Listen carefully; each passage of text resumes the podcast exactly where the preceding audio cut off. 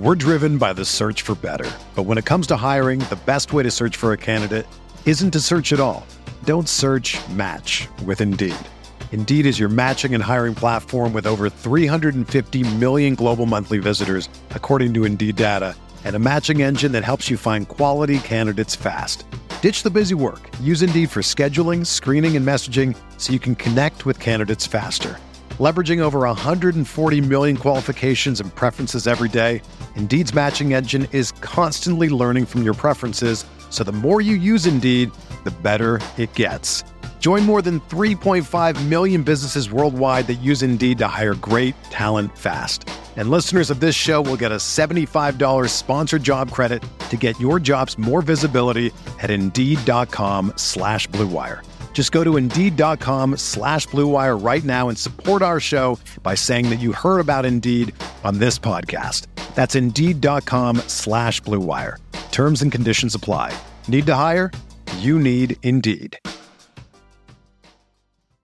This podcast episode is brought to you by Coors Light. These days, everything is go, go, go. It's nonstop hustle all the time. Work, friends, family expect you to be on twenty-four seven. Well, sometimes you just need to reach for a Coors Light because it's made to chill. Coors Light is cold lagered, cold filtered, and cold packaged. It's as crisp and refreshing as the Colorado Rockies. It is literally made to chill. Coors Light is the one I choose when I need to unwind. So when you want to hit reset, reach for the beer that's made to chill.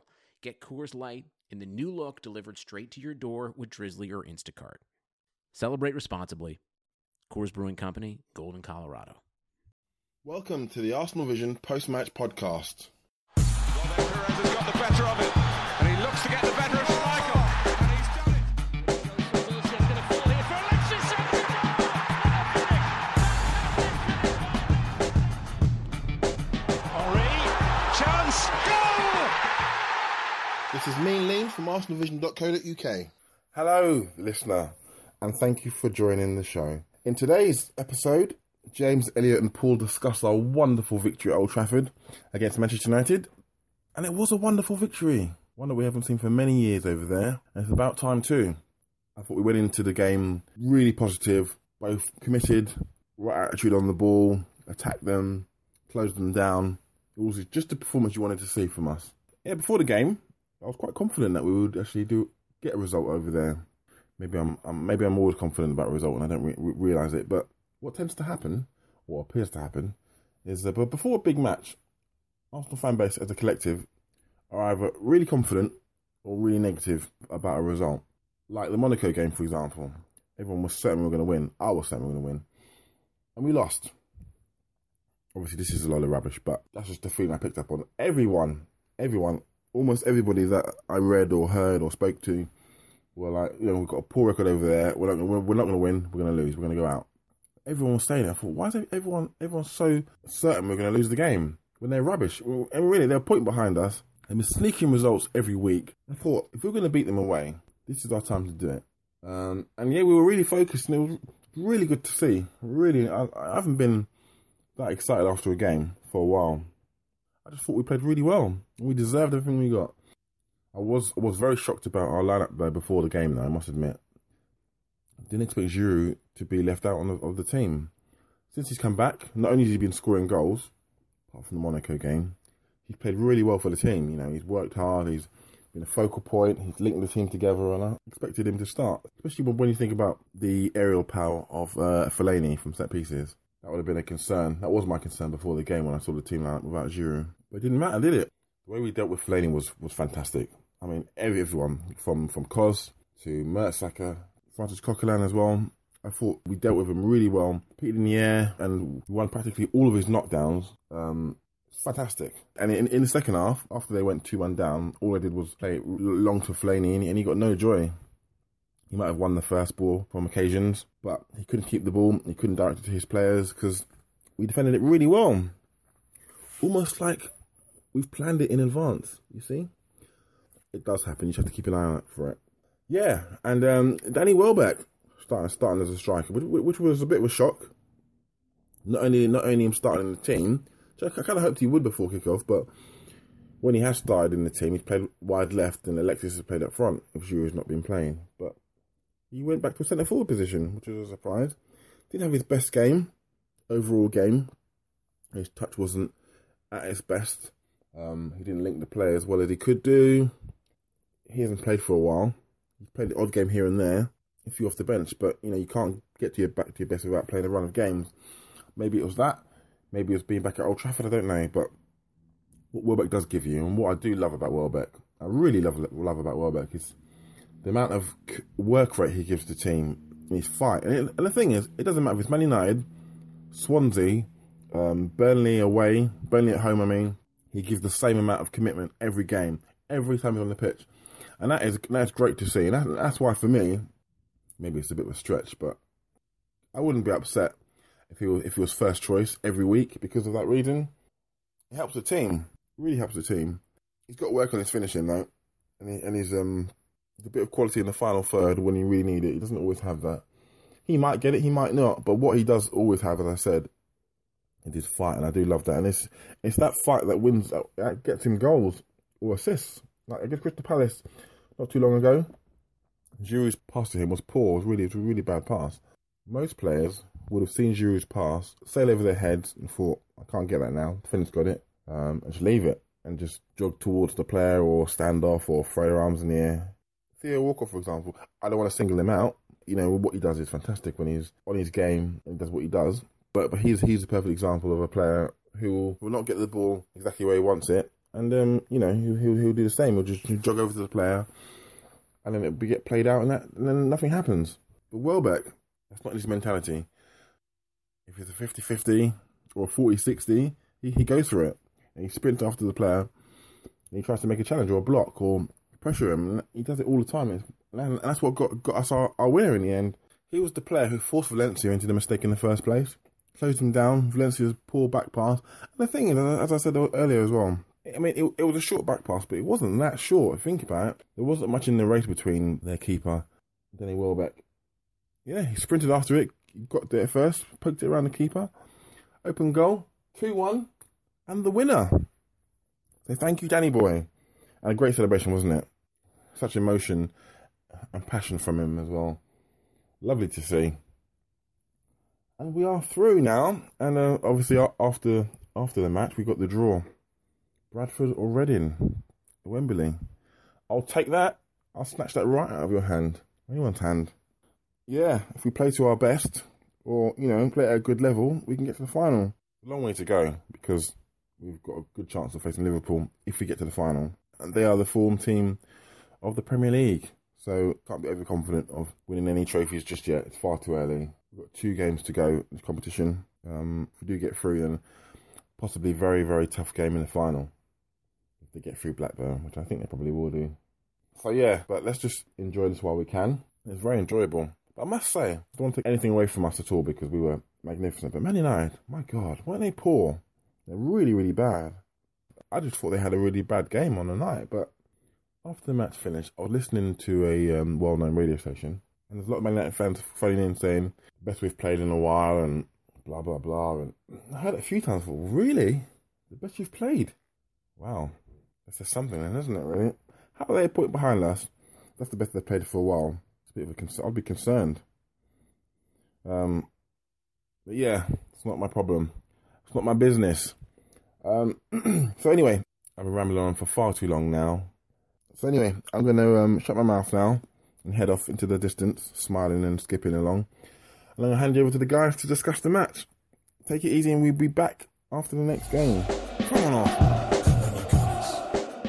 Unprepared chokers come up flat in big game.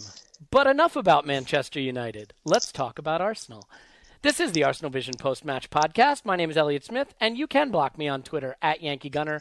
And if I sound delighted to be here, it is only because um, we just beat Manchester United at Old Trafford to knock them out of the F A Cup. And it feels like only yesterday, yesterday, nine years ago, that we beat Manchester United at Old Trafford. But if you ignore the last nine years, it was literally yesterday that we did it. Um, I am joined by two gentlemen who will also be delighted to discuss this fine, fine example of association football. The first is James. You can find him at uh, Gunner Fanatic forty-nine. And uh, James, I'm sure you are delighted to be here. Wembley, Wembley, we're the famous Arsenal and we're going to Wembley. Wembley. All right, yeah, okay. Uh, uh, sure, sure, sure. Good evening, ribbon, boys. Sure, yellow ribbon. Good evening. Okay, uh, good evening to you. And as always, pausing in my pants on Twitter, Paul on the podcast. Paul, welcome in. Woohoo! Woohoo! And those of you who are fondling your microphones, please stop because it is driving me nuts. James, I'm looking at you. Admit it, James, you're fondling your microphone. I do love fondling my microphone. Okay, well, well, we're gonna we're gonna kick on anyway. Uh, it is a famous victory, a famous victory for the famous Arsenal that sends us back to Wembley, back to a semifinal, and back to a semifinal against lower division opposition, which we handled with no problems at all whatsoever last season. So I'm sure we will handle it with the same aplomb or similar aplomb this season. But the big news, of course, is beating United at Old Trafford for the first time in nine years, winning a game. Uh, in a big moment when it was really needed, salvaged our season, I think you could say, but we'll come on to that a little bit later. Let's start first with the lineups. Um, there was no Olivier Giroud. That was probably the big surprise. Welbeck started instead. Uh, we'll start with you, Paul. How surprised were you by the lineup and in particular the omission of Olivier Giroud? And what do you think was the cause of that? Simply rest in rotation, the psychological lift for Welbeck? What, what did you think when you saw the starting eleven?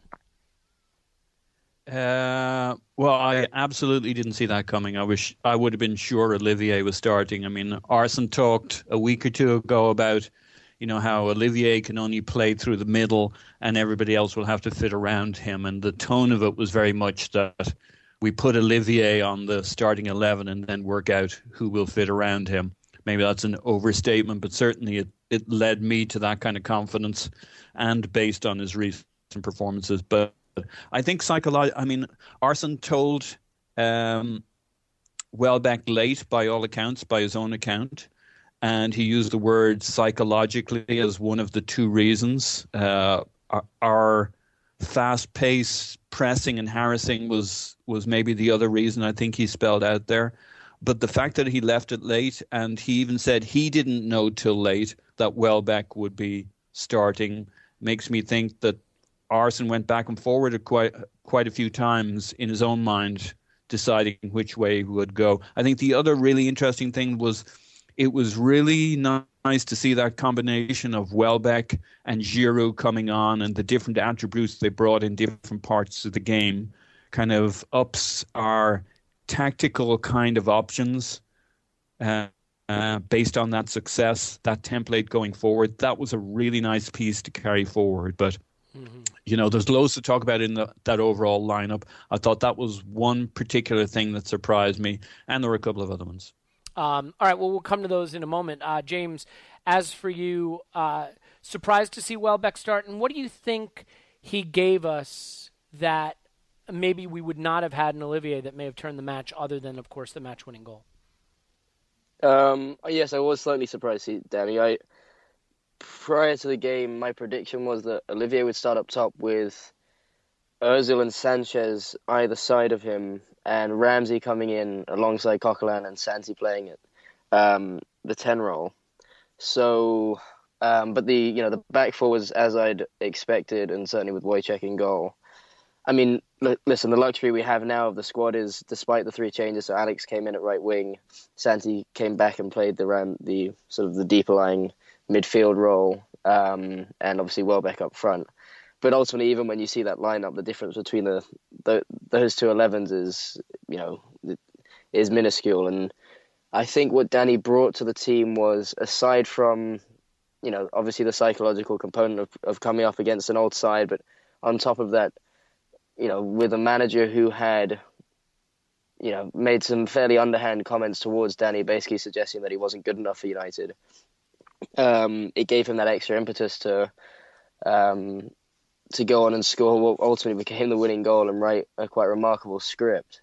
But, you know, it, it does tend to be the case that players coming back against their old side, and unfortunately we've seen it far too often, um, you know, for the other way around, that those types of players do come up and uh, and score big goals. And, I'm, you know, I, th- I think the psychological component definitely plays a big role. But from an actual...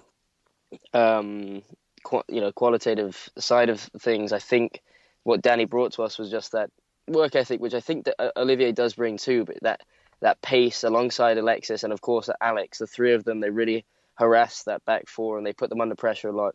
United were constantly forced to play the ball back to De Gea um, and force them to play a, a, a slightly more negative brand of football, I think. Um, and we we really pressured them early on, especially away from home. And I think that really sort of set the tempo for the game. Um, and I think that made a that had a huge impact on the way in which the ge- um, the game played out, because we, we we made it very difficult for the United back four to get the ball to the midfield, and we saw that Herrera was taken off for Carrick, I think, to slightly aid that, and Jones came in at centre back, and ultimately the goal that they conceded, which was extremely sloppy, came to them again, um, forced to play it backwards towards De Gea. It was a poor poor poor ball from Valencia, and of course it was that guy that ended up uh, slotting it into the back of the net. Absolutely. Yeah, I mean, um, I thought our pressing in their half was so crucial to how the game played out, and I thought that it, it prohibited them from playing the ball through the midfield, um, building up their attacks from back to front. It reduced them to a lot of long ball and wide play, which we handled relatively comfortably. Um, and, you know, that, that's the thing that I think we've missed. The energy of Welbeck, Ox, and Alexis up front means you can really harry and, and press with just your front three.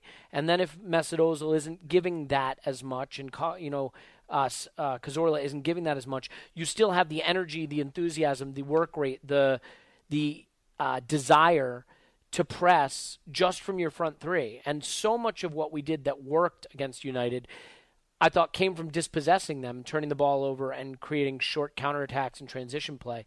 Um, the game started out. It was a great cup tie, right? I mean, it had good energy. Mm. Both teams seemed to be going for it. Um, as the game settled into a rhythm, I thought that we were on top early. They did get in behind on a few occasions, but by and large, it didn't look like they were going to be able to play their way through us. Paul, do you think we showed more confidence in this game than you've seen us have in big games recently? And if so, what do you attribute that to? Absolutely, we showed more confidence. I mean, it was, as the word goes, it was palpable.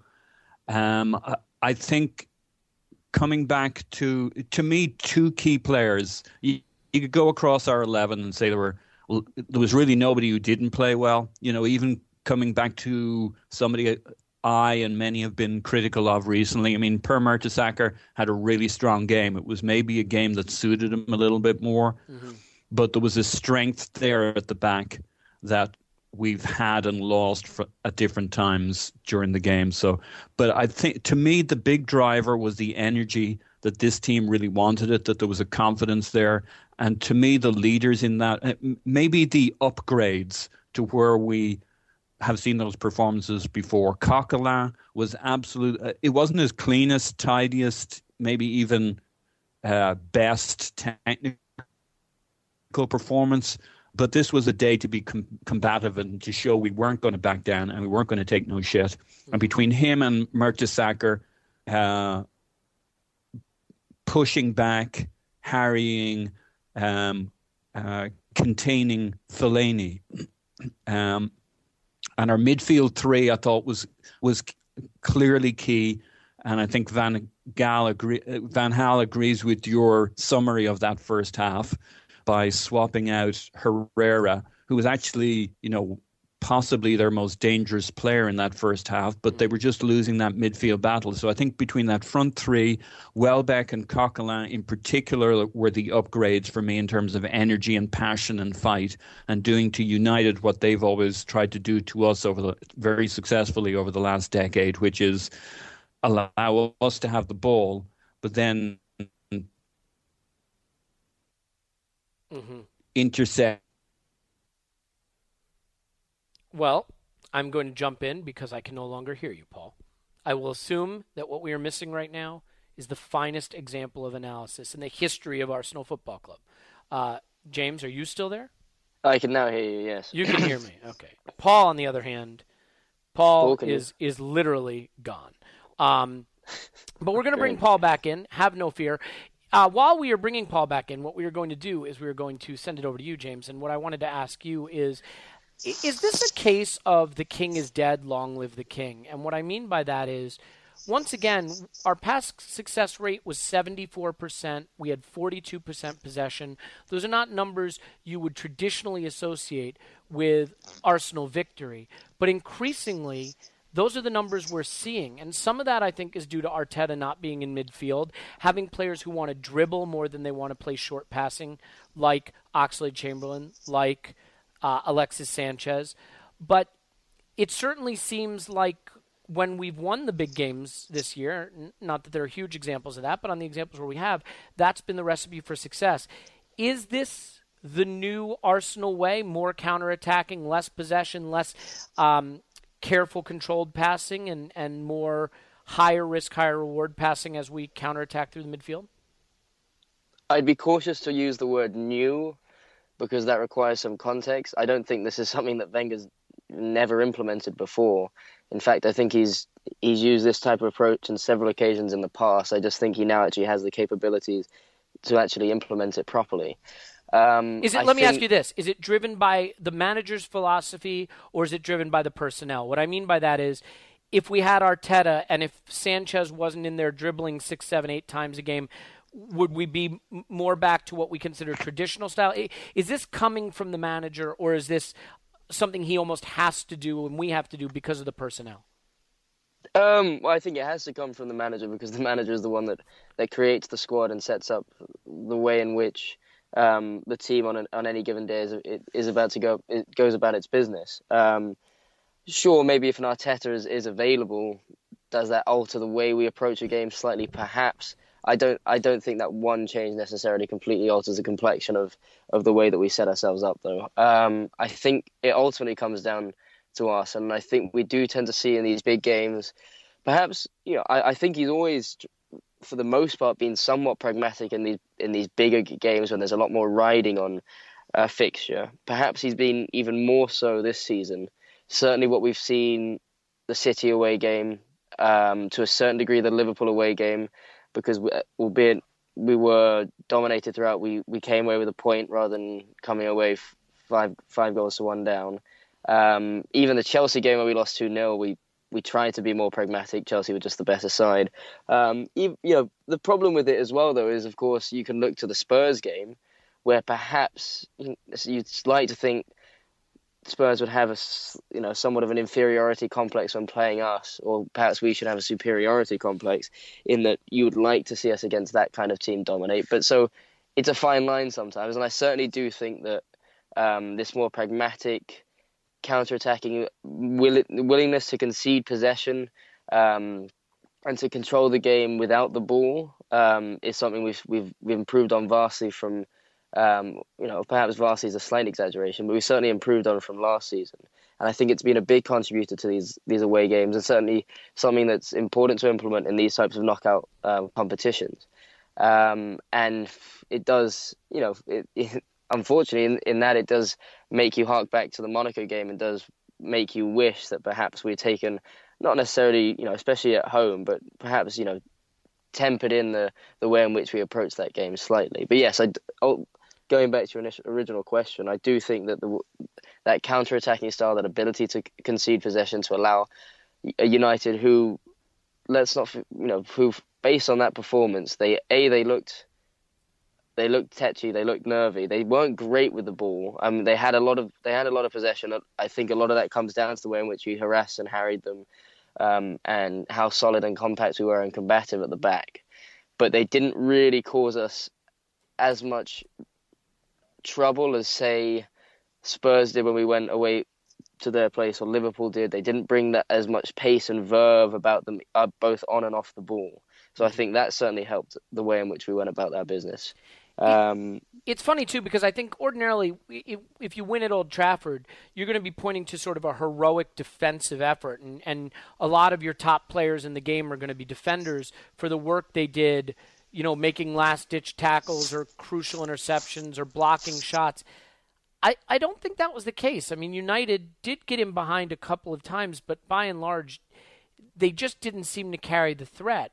Um, it was a strange game because it was fairly open, but they, they never felt incredibly threatening. Um, you know, I I live in constant fear of what Arsenal can do to itself shooting itself in the foot, hip, knee, head, whatever. But uh, it never really felt like that impending doom was hanging over us, uh, even despite letting them get back to one one. Paul, let, let's just cover the, uh, the – go ahead. I'm sorry. I was just going to say, especially in the second half where you thought it would ramp up, they were more dangerous in the first half. I mean, they had practically no shots on goal in the second half. Yeah. So although although we scored in the first half and it was nullified quickly after, I think that was a key goal and a key moment that turned the tie. You know, I'm looking at those pictures of the guys celebrating with a certain sadness in my eye as Nacho's in the air, knowing that two minutes later we were going to concede. But I think what it showed Van Gaal was that, you know, they were there for the taking and we were there to take them.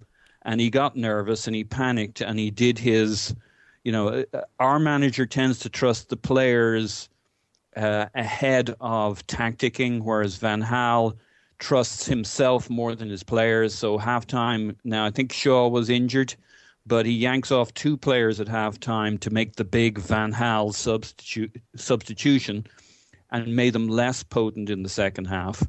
And uh, but even in the first half, I think we did enough to scare them, and we got the first goal, and we shouldn't have conceded our their goal. So mm-hmm. I, I think that was a really big moment in the bigger scheme, even if they got it back to one one very quickly. Well, the manager alluded to that. I mean, he said we were disappointed at mm. halftime to, to be one one, mm. and we felt that we should be ahead and that we were the better side. So I, I tend to agree with you. I think that first goal, I mean, was was a weight off our shoulders in a way, because I think it showed mm. us that we could break them down. We we could get in behind them and, and score. And it was a beautifully worked goal, worked down the left side. Ozil's pass may have sold Oxlade-Chamberlain short, but what he did from there was mm. nothing short of sensational. Paul, what did you think of um, Oxlade-Chamberlain in the fifty minutes he was on the pitch and, and that cameo of Maisie dribbling to set up Mon- uh, Monreal for the goal? He was great. You know, when I first saw the lineup, I was still trying to compute what were the chances that he'd be part of that kind of double pivot uh, with Coquelin in midfield, um, as I was trying to work out how they'd all lined up. But there he was up front, harassing, working, his mazy runs. I mean, he did a few of those. Um, but I do think you can't separate out his performance from that of Ozil, Alexis, Uh, Welbeck and the Ox. It all just worked together, as it did in that move where Monreal uh, clinically put away that goal. So cool. He, didn't yeah. it? Did, that wasn't it? Didn't it feel like maybe not slow motion, but like three quarters pace? It's like he saw where he wanted to put it, and like a like a finisher, he put it away. I, it was crazy. It uh, reminded me almost of like a Thierry Henry finish. It was just passed right in yeah. around the keeper, and you know, comfortable. Slot home or, or Pires or something, because he, he didn't panic and De Gea was left. I mean, it's the only time in the match when De Gea really, you know, mm. couldn't get to a shot. He he had a brilliant game. We'll come to that in a moment. But, um, you know, yeah. one, one of the things that I think, you know, we, we mentioned already, but it, it really set the tone for me was the the energy with which we pressed them in their half. And we really got at them by getting the ball off them in their half or forcing them into rush decisions on the ball in their half. James, when you have Oxlade-Chamberlain, Welbeck, and Alexis up front, we talked about this, you have that energy to press. You know, in the debate of Welbeck versus Giroud, there's really no debating Giroud's clinical finishing this season. He's He's been excellent finishing this season. But all the other things Welbeck gives you, the ability to press harder, chase down faster, get on loose balls quicker, get past the back line. Do we have a greater dynamism with Welbeck in there? And is that dynamism critically important to this new way of playing, given that we're not possessing the ball as much and therefore we don't may, may not need a, a fulcrum around which the attack pivots, but more a dynamic, energetic work rate player? Do, do you think this style of play lends itself maybe better to Welbeck playing center forward more regularly?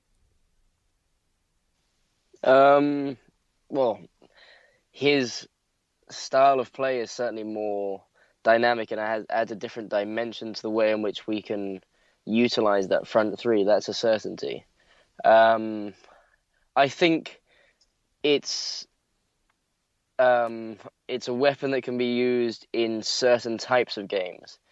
I, you know, you would imagine it, it makes, certainly theoretically, a lot of sense to, to play that type of style of game um, against, you know, like last night, big teams away from home, where you were likely to concede more more of the ball, look to harass and harry the defenders, you know, and the opposition as much as possible, and look to um, hit them on quick counter with quick counter-attacking football. That being said, um, I think I think Olivier does bring a. You know, he, he's still a player that puts in a significant shift like Danny. Um, he does a lot of the things that Danny does from a defensive point of view, but with a little less pace, um, or a lot less pace. Even. Yeah, I was going to take issue issue with the word "little" there. Yeah, yeah, substantially um, less pace. Yeah. But I mean, he, he Giroud listen, Giroud doesn't but, score the goal Welbeck does. Sure, uh, pr- probably not. But that then again. Yeah, it's easy to make that comparison, isn't it? But ultimately, I don't think that, you know, Danny had a particularly great first half, and, you know, perhaps that was part of the psychological component that you could attribute that to. I mean, he his touch was a little loose, um, his link-up play wasn't as strong as it normally is, um, and I you know, agree, he, he, but, eased, but... he eased into the second half. You know, that that was my opinion certainly on the first half, mm-hmm. and you could see Danny. I thought I think he got taken off ultimately for Olivier because he.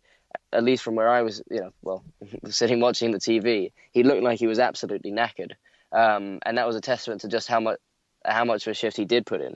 But I do think, as much as Danny does bring that, you know, we you see him, he's extremely quick, he's extremely athletic. I'm still not entirely convinced if he often makes the right kind of runs, or perhaps last night there were a couple of times where he could have been picked out and he wasn't. Um, we don't, you know, outside of that goal, there weren't. Have, I mean, can you name an occasion in which we, we played him through in behind goal, or where he, you, where he runs on the back of the back four and he, he's constantly looking to make that type of run in behind? I'm not, I'm just not sure if he's, although he has the capabilities of doing it at this moment right now, I I don't see him as being a striker that consistently is able to get into those positions, um, and and currently has the know-how, or even, frankly, for the most part, I don't think he's anyone as strong a finisher as, as Giroud. No, so, clearly that's that's the area where, where Giroud has, has the advantage right now. But just one year ago, we would have been saying Giroud needs to start finishing his chances. Yeah, but um, then again, I do think Giroud's athleticism in the air and his link-up play is a lot stronger. And I think that's actually one of the components of Giroud's play that I appreciate the most. Um, and I think that's probably something we look to use far more against teams in which...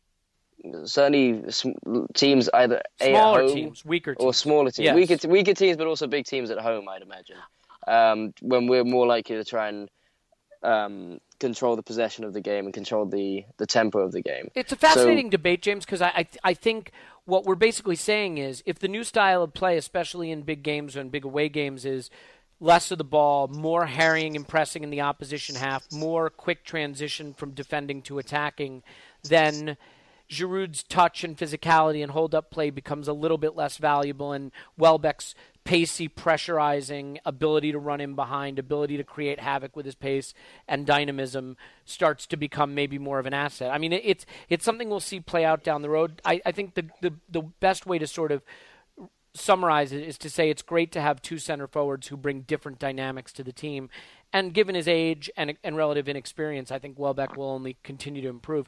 Uh, real quick, though, Paul, your thoughts on what Welbeck contributed from the center forward position, and, and you know whether that change in dynamic was critical to our, I, you'd have to say, improved performance against United? Sure. Well, you know, I take a little issue with James's view on his first half. Yeah, me too, by the way. I but agree. It was very much my view when I watched. Hey, Paul, are you still there? I am, yeah. Can you I hear am, me? I Just for all the listeners, I'm on the brink of pushing stop on the record button so that you don't have to bear your way through this. But we're going to do this live on tape to reduce the amount of editing that has to be done by our silent editor. Um, so how are you feeling about your internet signal at this time, Paul? Great. You're feeling you great feeling? about it? Yeah. Okay, bang on. Let's do it. Um, right. So with Welbeck, I think the issue with him in the first half was certainly his touch going forward and attacking, but I thought his contribution to breaking up their play and uh, regaining possession for us was crucial. I thought he actually ended up having a really good first half, or an important first half. I think you could have played Giroud or Welbeck yesterday. There's arguments for why either one of them ha- would have worked well, but Welbeck certainly came out with a huge amount of credit going forward as a potential centre forward selection for future games.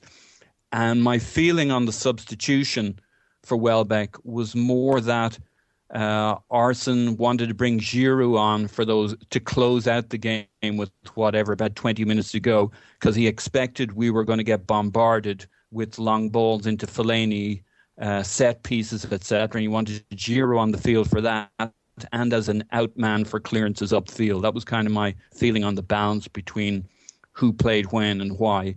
I thought it was a really nice use of the two centre forwards on on the day. Yeah, and I, I totally agree. I mean, I've heard people be critical of Welbeck's contribution, particularly in the first half, and I disagree only because uh, some of the things he did on the ball didn't come off for him, but everything he was doing without the ball was so crucial to why we were having success. Um, his running, his pressure, his energy. And there was one moment where Ozil nearly slipped him through uh, behind the back four, and he just got it caught in his feet. Otherwise, he would have been in. Um, I think I think he is a player who gives us a totally different way of playing. And, you know, not to be redundant, but if we're going to have less possession and less pass accuracy and play higher risk, lower, um, you know, less conservative football, so to speak, in some ways, then I, I think he gives us a, a fantastic uh, option. One of the things we have to discuss in analyzing this match is the performance of the referee. And look, it's impossible for three Arsenal fans doing an Arsenal podcast to sit here and be unbiased and objective. But let's try to be as unbiased and objective as we can be. And, and the way I want to look at it is this way. I'm going to ask you guys about individual decisions. And I'm going to ask you, and then I'll, I'll give you both an opportunity to expand. But I want one word yes or no answers. I'm going to give you an incident, and I want you to each tell me if you thought the referee got it right. Okay? And then we'll expand on it a little bit, if that works for both of you. Sure. Good, great. I'm excited about this. Um, As are we. I'm, you sound it. You sound excited. Trying to kill all your enthusiasm for doing a podcast post-Manchester United away victory. Um, so, all right. and and we're going to just do the big incidents, okay? Because, I mean, obviously we could go over every little niggly Fellaini foul, and we'll dive into that when we go into it in more depth. But we're going to go over the big incidents. So first things first. Um, I'm just going to do them in the order that I remember them. Um, the Angel Di Maria dive yellow card. Correct decision, yes or no, Paul? Yes, I was amazed, but yes. Yes. What about you, James? Absolutely, yes. I will say no, that it should not have been a yellow card there. Uh, or, or certainly I wouldn't have expected it to be. The red card decision, Paul, obviously yes. Hands on the referee? Yes, amazed, but yes. James? Yes. Okay. Jan- uh, Adnan Januzaj dive. Correctly called? Yes. Paul? James? Yes, amazed, but yes. Yeah, yes. I mean, that dive was an absolute abomination, by the way. Totally agree. I, I, that was totally an agree. absolute disgrace of a dive. And you know what's funny about that dive? If he stays on his feet there, we're in real mm. trouble. Real exactly, trouble. Right? um, you know, I thought there was a huge praise for Monreal in this match, but he did get beat quite a few times. And the goal aside, on the ball, his defending wasn't fantastic. Um, he he did get beat, and Januzaj did him a favor by falling down there. And then one one more decision. Bellerin's second yellow not given. Correct or incorrect, Paul? Tough one, because I think he made a decision based on the game. So at another point in that game, I think he would have given a second yellow and he would have been off. So my my feeling is, for the sake of the game, I thought uh, this isn't me being unbiased, trust me. Um, I I understand why he made that decision. It would have been a soft, slightly soft yellow that would have changed the game. Yes, I yeah, the absolute. Okay, so what what about you, James? That decision not to give a yellow there, you agree yeah. with it, or you think we got away with one?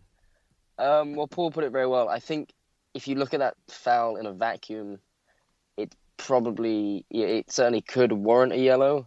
But if I recall correctly, Bellerin, having picked up a yellow card in the second minute of the game, that was his second foul.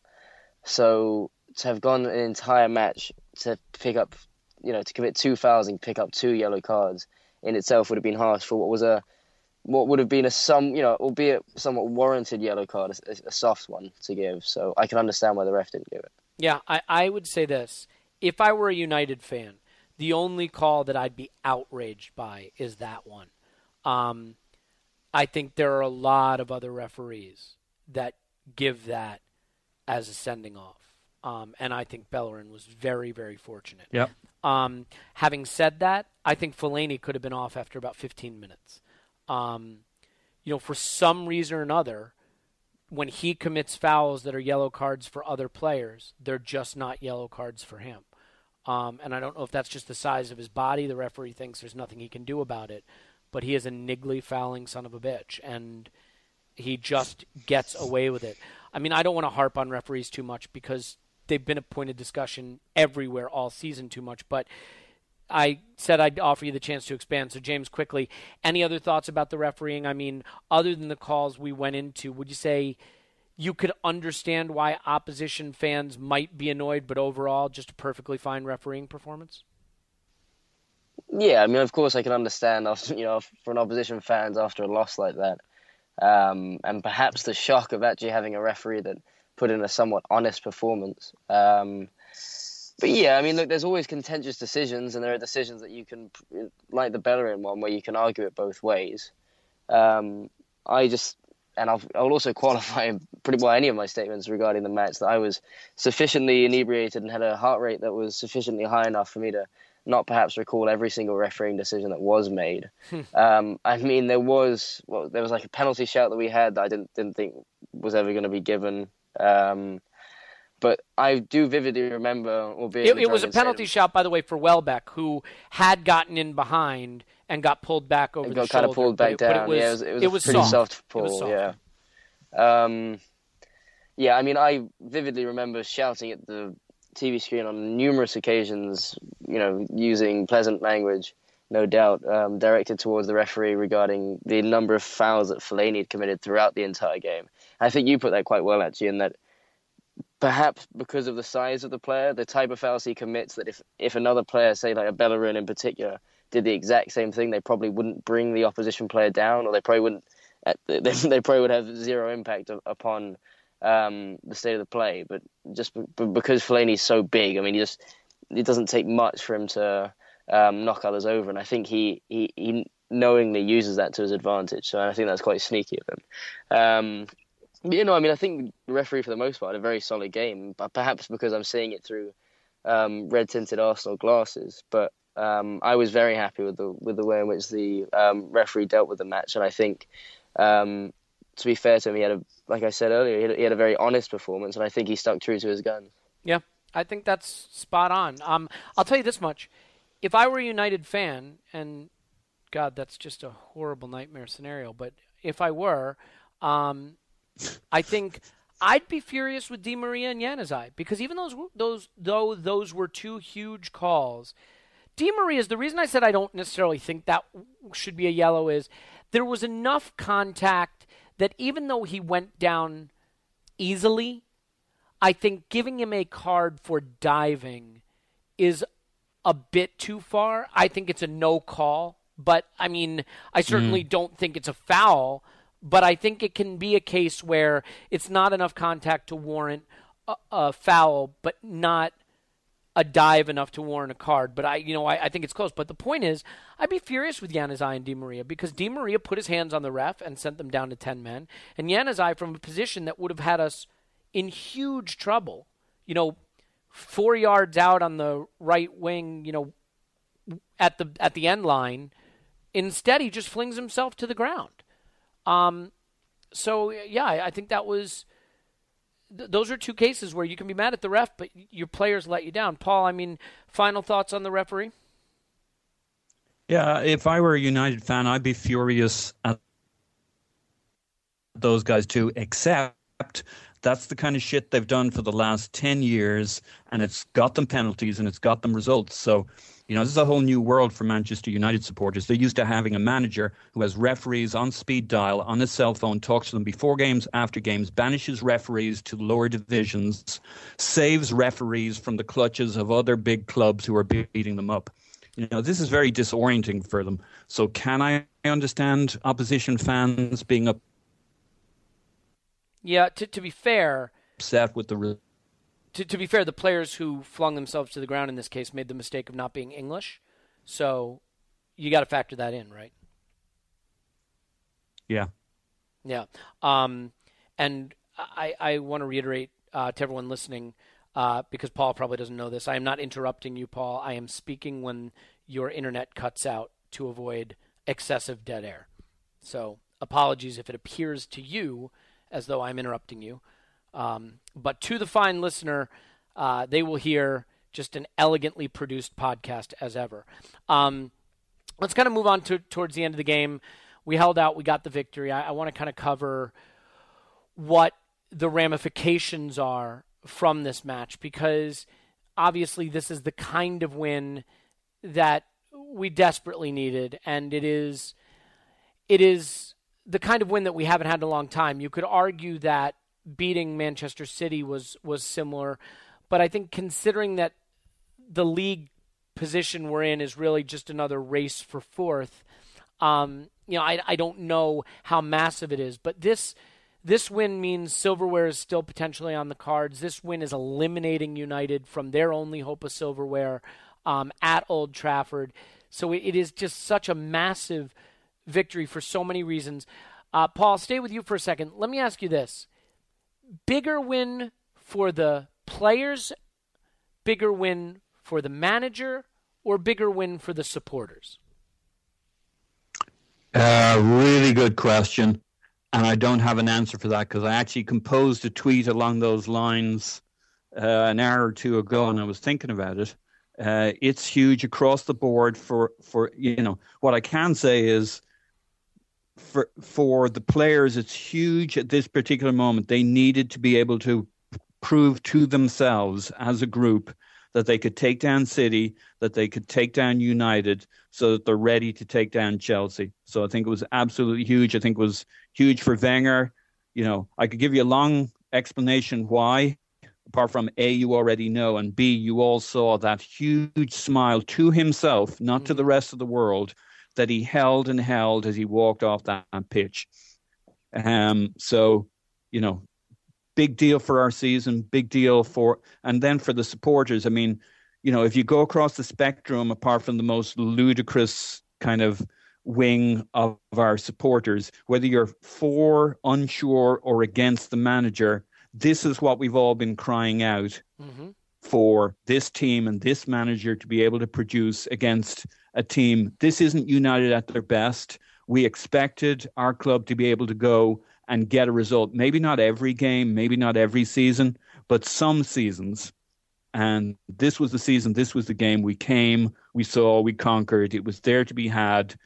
We looked, not only did we, we all said we didn't care if we won badly or whatever it took. Well, we were the better team on the day. We held our head up high. We had the energy. We had the belief. You know, great stuff across the board, very unifying. I think this is very, very healing. Now, it can all be flushed down the toilet pretty quickly after a few bad results, but this will give us some resilience going forward, some belief that perform, you know, racking up points against smaller clubs or blah, blah, blah, or even an easy F A Cup run through to the final wouldn't have done for us. This builds resilience within the the unity between managers, supporters, and and that squad, that team, even if not all supporters are fully bought into the philosophy. See, see, I that, that last point is the part that I totally agree with, because for me, beating Everton and Q P R had done literally nothing, nothing to dent my frustration over what happened against Monaco. This mm. hasn't erased it, but has gone a long way towards erasing it. Um, these are the kind of wins you need to make up for the kind of thing we saw against Monaco. And who knows? Maybe there's still another chapter to that story, although I'm not going to hold my breath. James, let me ask you that, though. Um, we beat City away, and in our next two big games, we got comprehensively outplayed by Spurs and lost away, and then shit the bed against Monaco at home. Do you believe in turning corners where players and managers are concerned, or is this more a case that Arsenal are a good team with warts and flaws, and we're going to, we're in a period now where we're going to win the occasional big game, but that doesn't mean that we don't have the ability to turn around and uh, choke and lose the occasional big game? Or, or do you believe this is really t- uh, corner-turned chance to really improve going forward? I don't really necessarily want to talk about corners being turned until when you look back on a season. That's fair. I think you can perhaps look at a change in mentality or a change in results as a result of one particular moment or, or match per se, in which you can perhaps hark back and and perhaps um, refer to it as a corner that was turned during the season. Um, it's a little... Um, it's a little too metaphorical and a little too um, substantive now to refer to this United game as being a corner that was turned. Um, I think it's huge. As, away from having beaten a big side, away from home, which personally, I mean, I, I probably was one of not many, but I, I, I'd been pretty confident in the quality of this side since about, you know, I, I said it was around early February, late January when we really start to be a team that was capable of doing that. And it was shown by City. So I, I personally didn't think the small sample size of a, a Spurs away, I think that Monaco home game, I, was, I think that the way in which you went about it, I mean, that was, I think that was a different matter entirely. I don't think that demonstrated that we're incapable of, of beating those types of teams or, or, or beating big teams as such. I think it was just an absolute...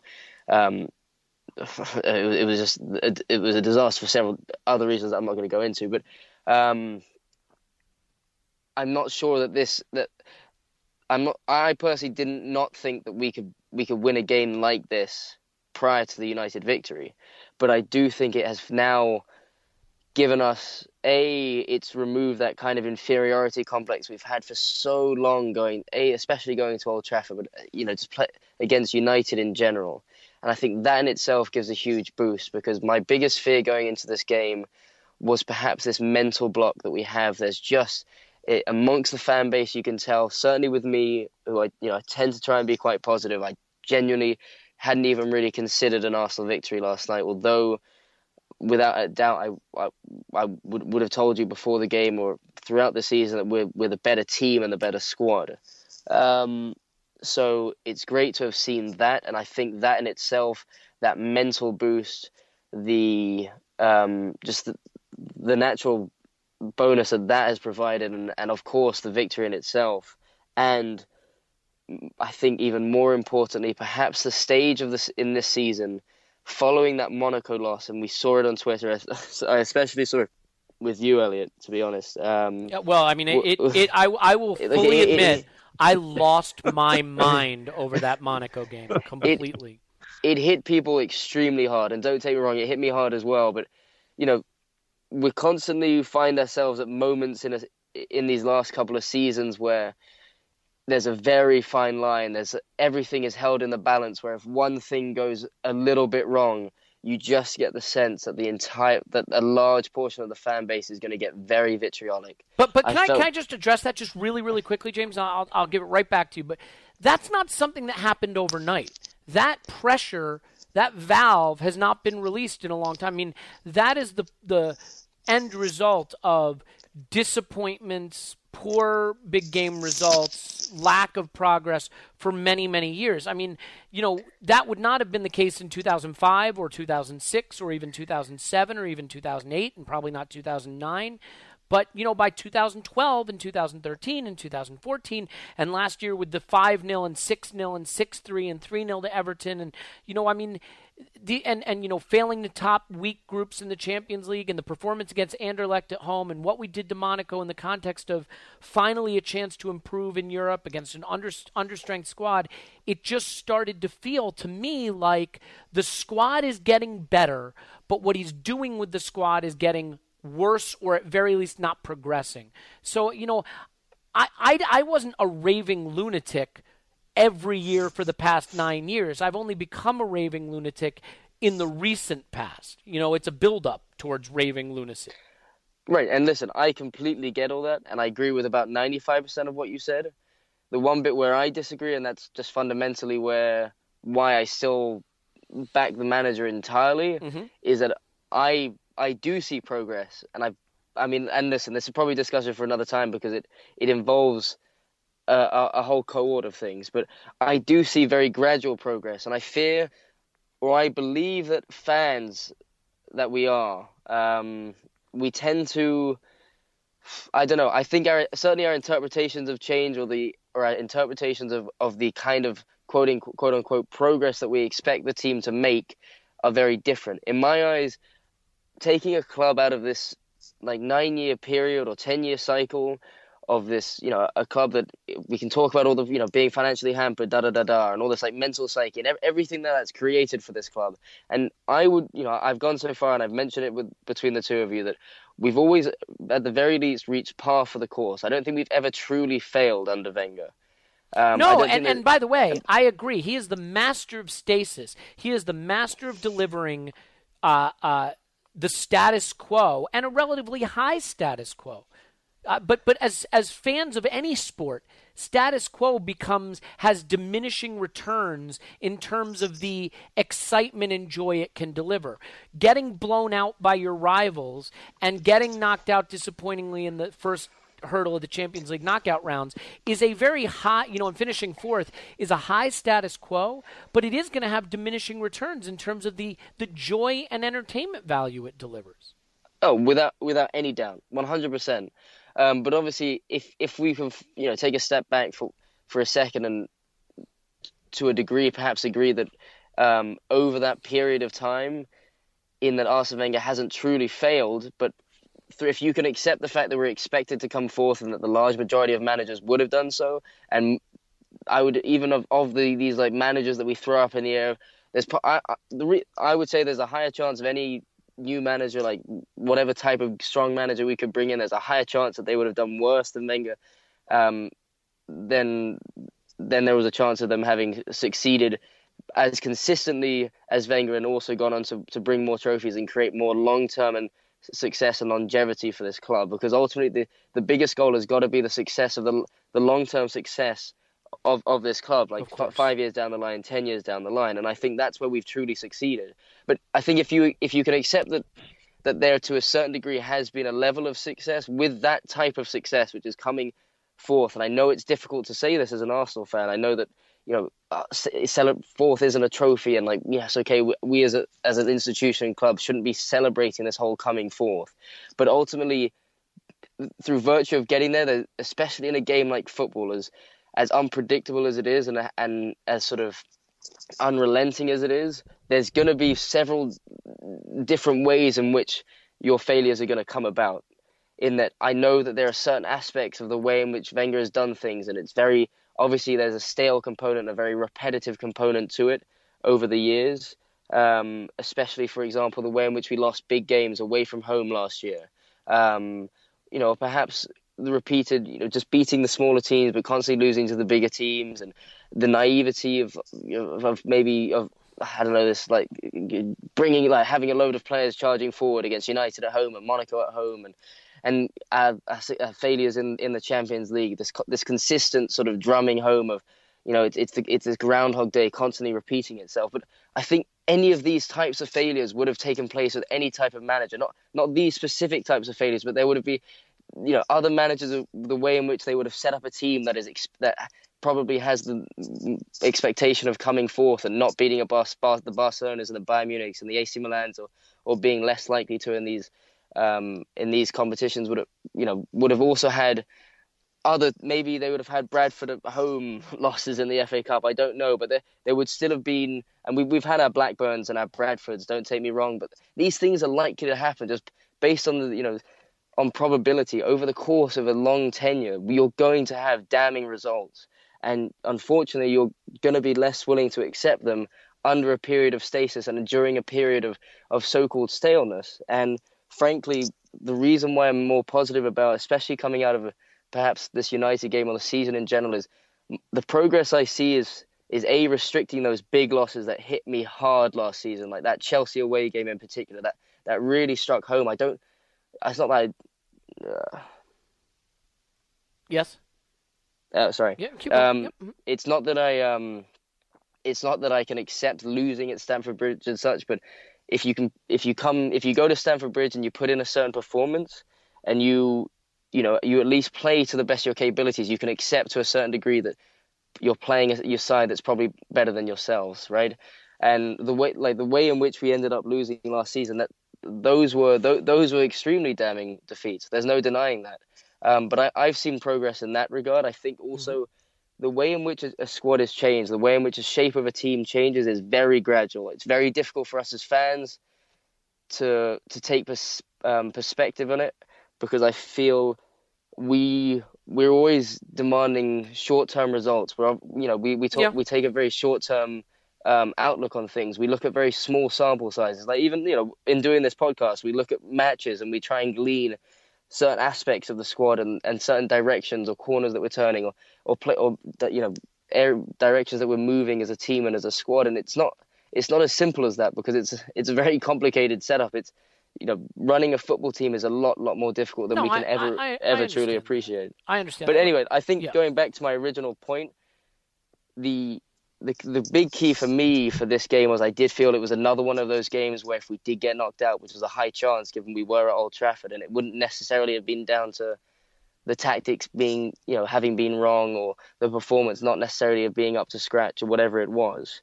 Um, but, you know, there was, a, I think there was a big chance if we got knocked out last night, there would have been a huge, a huge amount of disappointment, especially so soon after I that agree. Monaco game. And for me, that was one of the biggest... Um, biggest reliefs um, and and sort of biggest contributions to the the ecstasy that was that was involved in that game, and I think that will definitely give the supporters, the manager, and and certainly the players an enormous enormous boost. Yeah, look, there, there's a lot there that I want to respond to. I want to bring Paul back in though, and and, and then I'm I'm going to give you my my three quick thoughts on that, Paul. Um, you know, it it's it's now another genuine chance for a trophy. Um, and you know, I don't, I don't want to sell short the other teams that are still p- participating, especially, um, in Liverpool, obviously, who, who would be a big challenge. But do you feel that if we co- do get knocked out by Monaco, do come fourth in the league, or, you know, third, fourth, something thereabouts, and win the F A Cup, do you think that there's, there's a chance that that may not be received with the same euphoria that it was last season? Or do you think we're still, you know, excited enough for any trophy we can get? I mean, the F A Cup is a big, big trophy. Do you think that will still be seen as a very successful season?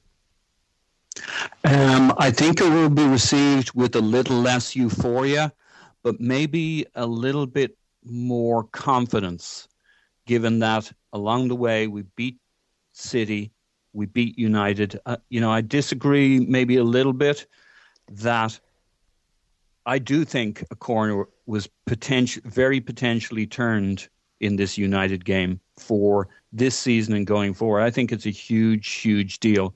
And I think it will be a, a great salve to those, uh, the disaffected who weren't necessar- who didn't necessarily think that an F A Cup was in the end a, a cure-all, right, or getting fourth. Yeah. Or getting fourth again. You know, you mentioned Q P R. You know, I get all that. I, I I share that frustration. I was nuts after the the Monaco result. I think we all were.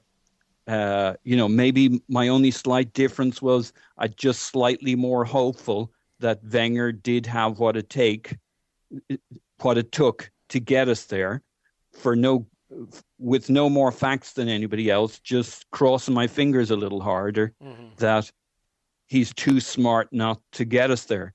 Based on what? Based on, you know, we all have our prejudice, biases, and, and emotions. And I I have always felt he'd find a way, or he wouldn't still be here. That's my prejudice. So uh, I think it was huge yesterday. I think uh, winning the F, uh, you know, looking at the F A Cup, the way I keep my feelings in check is to say, you know, we probably got a seventy-five percent chance of winning the semis against Bradford, Reading, and it's fifty-fifty in the final. So we've a good chance, but it's still less than fifty-fifty when you multiply up those yeah. odds. So I'm staying calm. Uh, I see progress, whatever happens this year. I think we all saw it in the squad, in their performances in general. We needed to see it against the bigger teams. I, I think in light of how we played against Wigan last season, you can't just put us through to the final. But let's do it for a second and say we're in the final. The reason I think this result was huge for the fans more than anyone, first of all, we haven't won at Old Trafford in nine years. The players have changed. The fuck do they care about nine years? The manager obviously has the... the calm and the vision to not think about things in that way. But the fans do think about it in that way, and we needed this. But also, if we had lost, and assuming we crash out to Monaco, it would be another three-month end-of-the-season slog to just dragging our way over the fourth-place line. And I think we've had too many of those seasons, and they they wind up devolving into a lot of misery and argumentativeness, you know, along the way. This means that if we make it to the final, our season continues into May with something serious to play for, with the possibility of a trophy. And that is so important for the supporters, to not have this just boil down to ten more games to come forth. Um, so I think for the supporters, it's crucial. I want to quickly respond to, to, to James, to, to what you said on a couple of points. I think the problem with stasis is that stasis is boring. So if you said to supporters, for the next ten years, we will always finish fourth, while never challenging for the title, we will always get knocked out in the first round of the Champions League, and we will always win the F A Cup every single year. That's ten trophies in a row, ten F A Cups in a row. I wouldn't sign up for that deal, because the simple fact of there not being an upside, not being a chance to hope for a title, not being the excitement of getting a little deeper in the Champions League and having visions of hoisting that big-eared trophy that's eluded us, it wouldn't be fun. Eventually, in sport, stasis stops being fun unless that stasis is, you know, existing at the absolute pinnacle of the sport. So I think Wenger is a bit of a victim of his own um, stability, of his own continuity, and the fact that these seasons have felt very familiar, even if they have been at a fairly high level.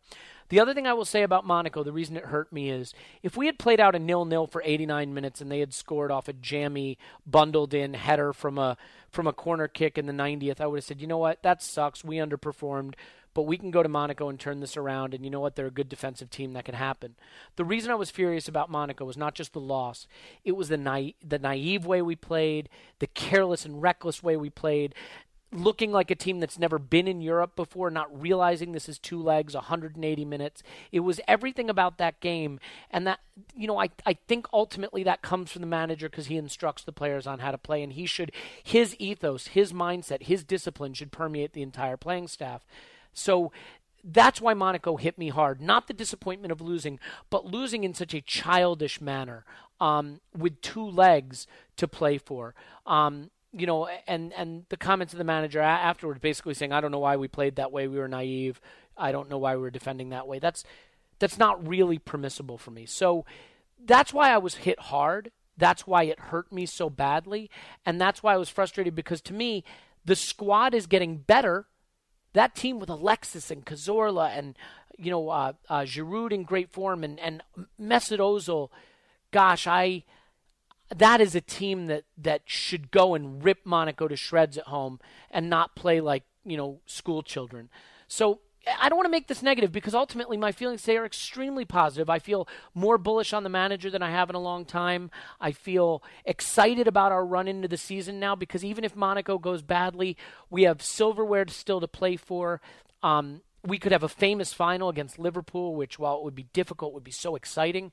Uh, you know, on the the final game of our season, um, and and the F A Cup was so so enjoyable last year. I would enjoy it, and you know, suck all of the juices out of it again this season. So it was it was a huge result for us, and we're we're ticking over towards an hour. We've had some internet problems. We've made our way through. I feel a little bit like Arsenal yesterday. We've we've shown great quality and mental strength to get through to this point. Um, so let's let's wrap up with just some some quick final thoughts, Paul, from from your end personally. How much did this win mean to you, and how much does this, how much does this impact the excitement with which you will look at the next two and a half months of this season? That sorry, that's for Paul. Hello, Paul. I praise our mental strength and our internet connectivity, and at the final whistle, we blow it. This feels a little bit like the no, third no, goal. I'm here. Oh, he's here. I'm here. All right, it felt a little bit like Monaco's third goal for a minute. Um. Okay, so on a personal level, how much did it mean to you yesterday, and how much does it impact the way you're looking forward to the to the run into the rest of the season? All is changed, changed utterly. A terrible beauty is born. Wonderful. Yeah, but besides that, no, I thought it was I thought it was a huge, hugely significant, huge game. I think it changes everything in the rest of the season. I think it changes our run-in, confidence levels. I think it changes the Monaco tie. Uh, we've got the F A Cup. I think it changes how we go into the summer. I think it changes how we go into next season.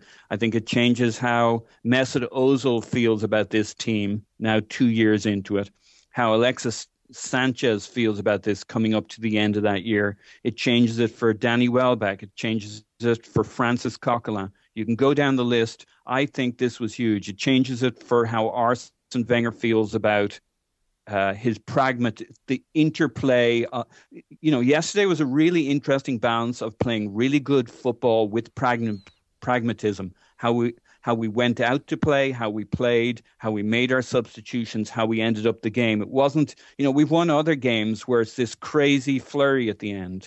Well, we managed this game the whole way through. I, I just think potentially you, you can't live off this. Potentially you can build and keep topping this up with better and better performance and growth. So, you know, I got my fingers crossed that this was as big as it feels. Yeah, and and and the reality is, look at what it changes now. I mean, let's say we draw to West Ham at home this weekend. It'll suck. It'll feel bad. We'll bitch and moan. We'll be annoyed. But top four is still possible. We can still get there. But the difference is we'll know we've got a Wembley semi-final on the horizon and potentially a final after that. And so there's still a reason to look forward to this season and, and what it holds. And, and there's still mystery to this season. And, you know, there's just so much to be happy about now, not to mention the win itself. So, uh, James, final thoughts for you personally.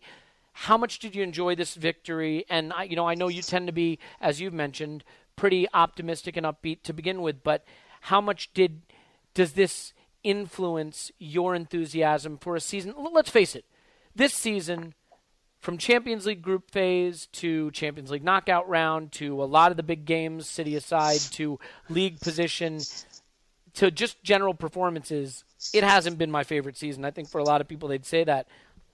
This can now become a famous season. I mean, how much did this how much did this change for you in terms of just what how how you enjoyed it on the day and, and how you're looking forward now to the end of the season? I mean, this game was huge for me. I I I haven't felt that sort of amount of ecstasy. I felt, you know, it was it was slightly more pronounced for the during the F A Cup win, but certainly biggest win this season. It's the, the best I've felt for a long, long time. Um, and it's a testament to how great it can be to support a football club when when you get when you have victories like that. And it's It's why we, we're so disappointed when when they're almost taken away from us quite so consistently um, in the past against the big sides. But it's it's huge. A, it's huge because, like like we've talked about, it, it just there's there's so much more breathing room now for the fans. And like you said, of course, I generally come across as the optimist, and I do try to be o- optimistic. I hope within reason, um, but it's mostly to do with the long-term status of the manager, because I. I certainly don't see him leaving over the next two years.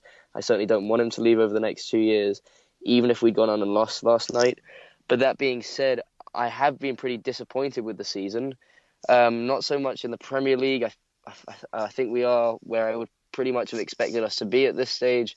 But I was I was, you know, I was just as disappointed as you, honestly, about the, the Monaco defeat at home. I really love the Champions League. The Champions League is my favourite competition. um, it's my favourite competition because we've never won it. Um, and there's the excitement, there's the the aura of the Champions League, playing all the biggest European sides, the home and the away tie, and going, you know, you know, being able to play teams that we just, you know, norm- otherwise wouldn't have the opportunity of playing against.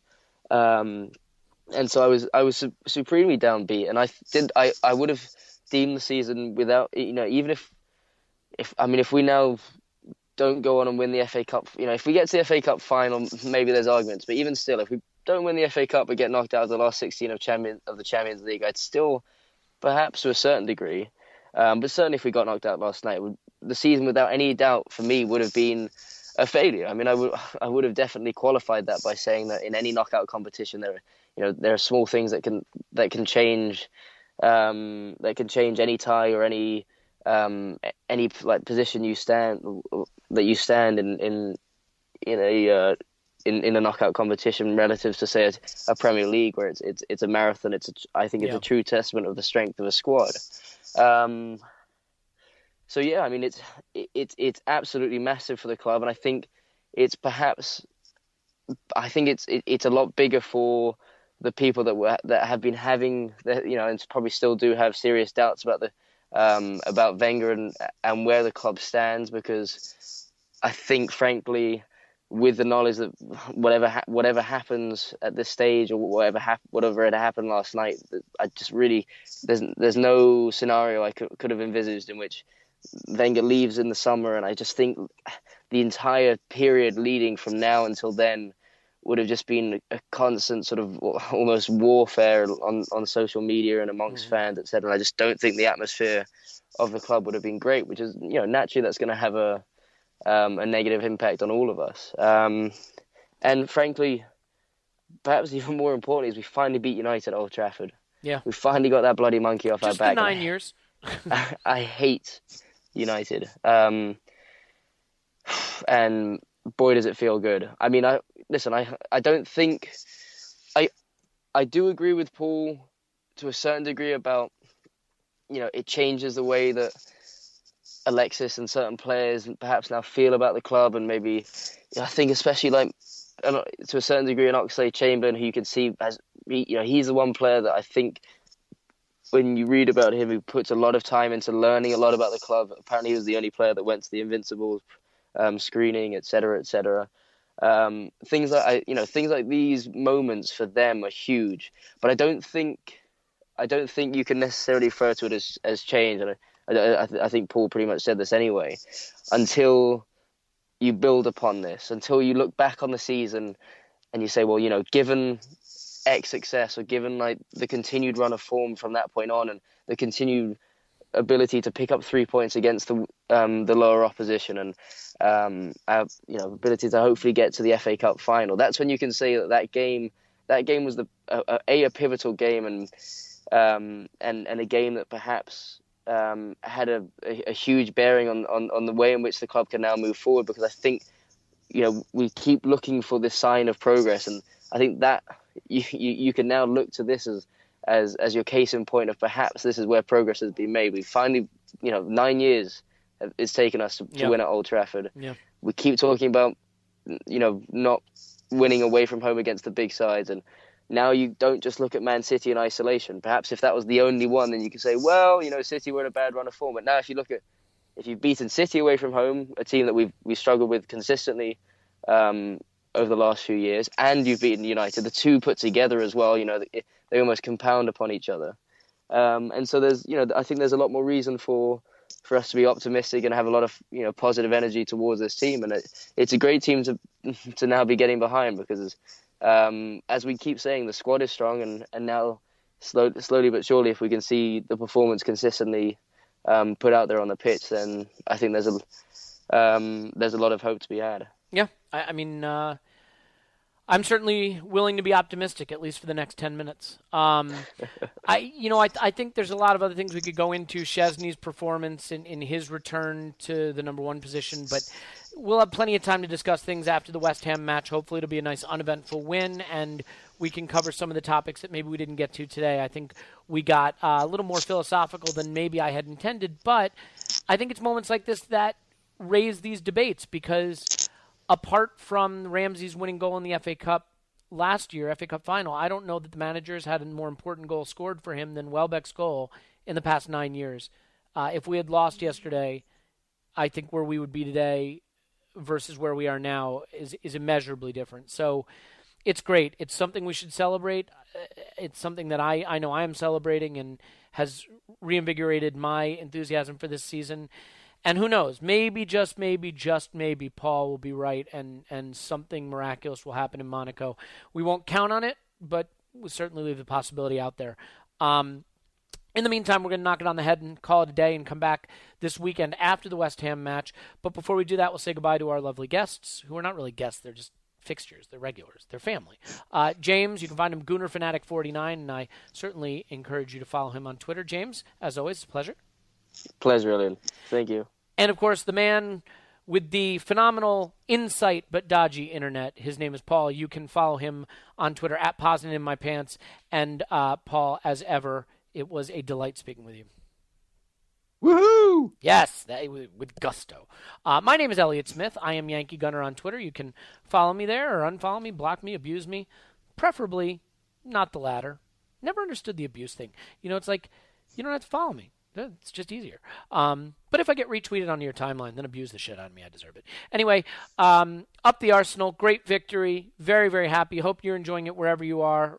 Raise a glass, toast the team, and onward to victory at the weekend. Until then, uh, this is the Arsenal Vision Post-Match Podcast, and we will talk to you next time.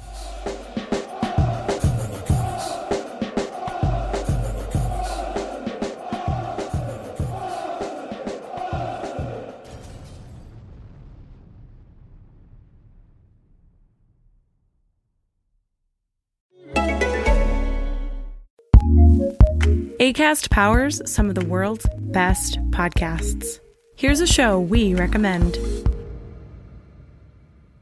In the latest episode of History This Week, we take a closer look at a failed insurrection at the U S Capitol building in eighteen sixty-one, when the nation was on the cusp of a civil war.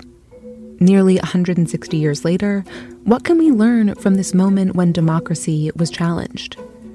And check out all our episodes this month as History This Week celebrates Black History Month. Last week, we covered the Greensboro sit-ins that sparked a media firestorm and inspired mass sit-ins across the country. Next week, we travel to Australia and witness Sydney students taking a freedom ride of their own for Aboriginal civil rights. After that, we'll be exploring the origins of jazz. For these stories and more, subscribe to History This Week wherever you listen to podcasts. Acast, Acast, Acast recommends. The headlines remind us daily the world is a dangerous place. The elites in charge say everything's fine, stop noticing, but you know better. And your gut knows that time is short to prepare for a world that is four missed meals away from chaos. My Patriot Supply has helped over three million families become more self-reliant and is the company Americans trust to prepare. Go to my patriot supply dot com and secure their best-selling three-month emergency food kits. Each contain delicious breakfasts, lunches, and dinners, averaging over two thousand calories per day. Secure at least one food kit for each family member.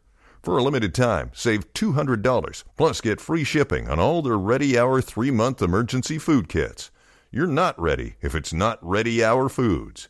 My Patriot Supply also has solar power generators, water filtration units, biomass stoves, heirloom seeds, and critical survival gear.